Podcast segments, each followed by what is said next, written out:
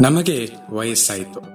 ನಮಗೆ ಕಾಡು ಬಾ ಎಂತ ಇದೆ, ಊರು ಹೋಗೆಂತ ಇದೆ. ಎಂದು ಹೇಳಿಕೊಳ್ಳುವವರು ಗಮನಿಸಲೇಬೇಕಾದ ಯಶಸ್ಸು ಅವರದ್ದು.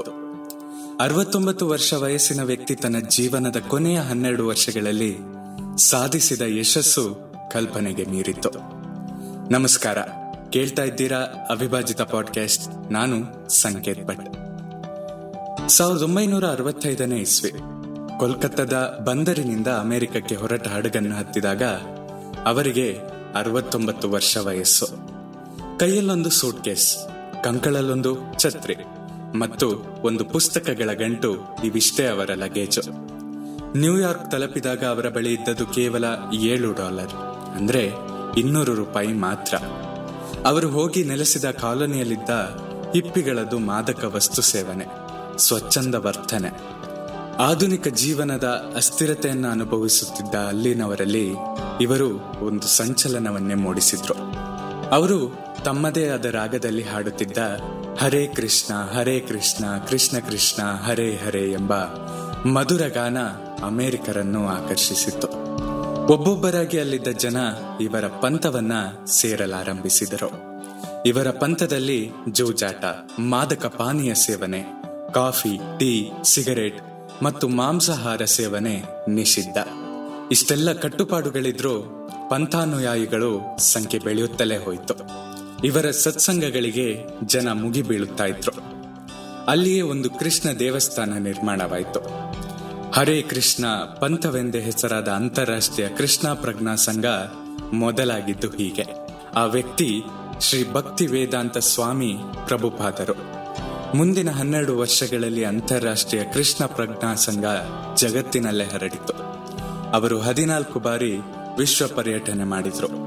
ಧರ್ಮ ಪ್ರಚಾರ ಮಾಡಿ ಪಂಥವನ್ನು ಬೃಹದಾಕಾರವಾಗಿ ಬೆಳೆಸಿದ್ರು.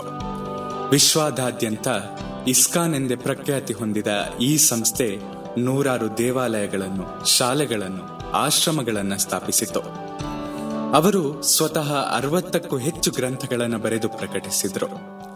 ಭಾಗವತದ ಹದಿನೆಂಟು ಸಾವಿರ ಶ್ಲೋಕಗಳ ವ್ಯಾಖ್ಯಾನಗಳ ಪ್ರಪಂಚದ ಬಹುತೇಕ ಭಾಷೆಗಳಲ್ಲಿ ಪ್ರಕಟಗೊಂಡವು.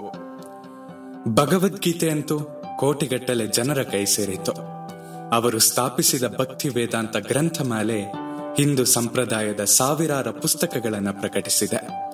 ಇಸ್ಕಾನ್ ಸಂಘ ಬೆಂಗಳೂರಿನಲ್ಲೂ ಒಂದು ಅತಿದೊಡ್ಡ ಸುಂದರ ದೇವಾಲಯವನ್ನು ನಿರ್ಮಿಸಿದೆ. ಅವರ ಅಕ್ಷಯ ಪಾತ್ರ ಯೋಜನೆಯಲ್ಲಿ ಲಕ್ಷಾಂತರ ಶಾಲಾ ಮಕ್ಕಳಿಗೆ ಮಧ್ಯಾಹ್ನದ ಊಟವನ್ನು ಬಹಳ ಚೊಕ್ಕದಾಗಿ ವಿತರಿಸುತ್ತಿದ್ದ. ಕೋಲ್ಕತ್ತಾದಲ್ಲಿ ಜನಿಸಿದ ಅಭಯ ಚರಣ್ ಡೇ, ಅವರು ಔಷಧ ವ್ಯಾಪಾರಿ ವೃತ್ತಿಯಲ್ಲಿದ್ದವರು. ಸಂಸಾರಸ್ಥರ ಜೀವನ ನಡೆಸಿದವರು. ತಮ್ಮ ಅರವತ್ಮೂರನೇ ವಯಸ್ಸಿನಲ್ಲಿ ಸನ್ಯಾಸ ಸ್ವೀಕರಿಸಿದವರು. ಧರ್ಮ ಪ್ರಚಾರದಲ್ಲಿ ತೊಡಗಿಕೊಂಡವರು.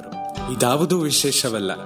ಆದರೆ ತಮ್ಮ ಅರವತ್ತೊಂಬತ್ತನೇ ವಯಸ್ಸಿನಲ್ಲಿ ಪರದೇಶಕ್ಕೆ ಹೋಗಿ ಕೇವಲ ಹನ್ನೆರಡು ವರ್ಷಗಳಲ್ಲಿ ಒಂದು ಬೃಹತ್ ಸಂಸ್ಥೆಯನ್ನು ಸ್ಥಾಪಿಸಿ, ಅದನ್ನು ಅಂತಾರಾಷ್ಟ್ರೀಯ ಮಟ್ಟದಲ್ಲಿ ಯಶಸ್ಸುಗೊಳಿಸಿದ್ದು ಒಂದು ವಿಶೇಷಗಳಲ್ಲಿ ವಿಶೇಷ.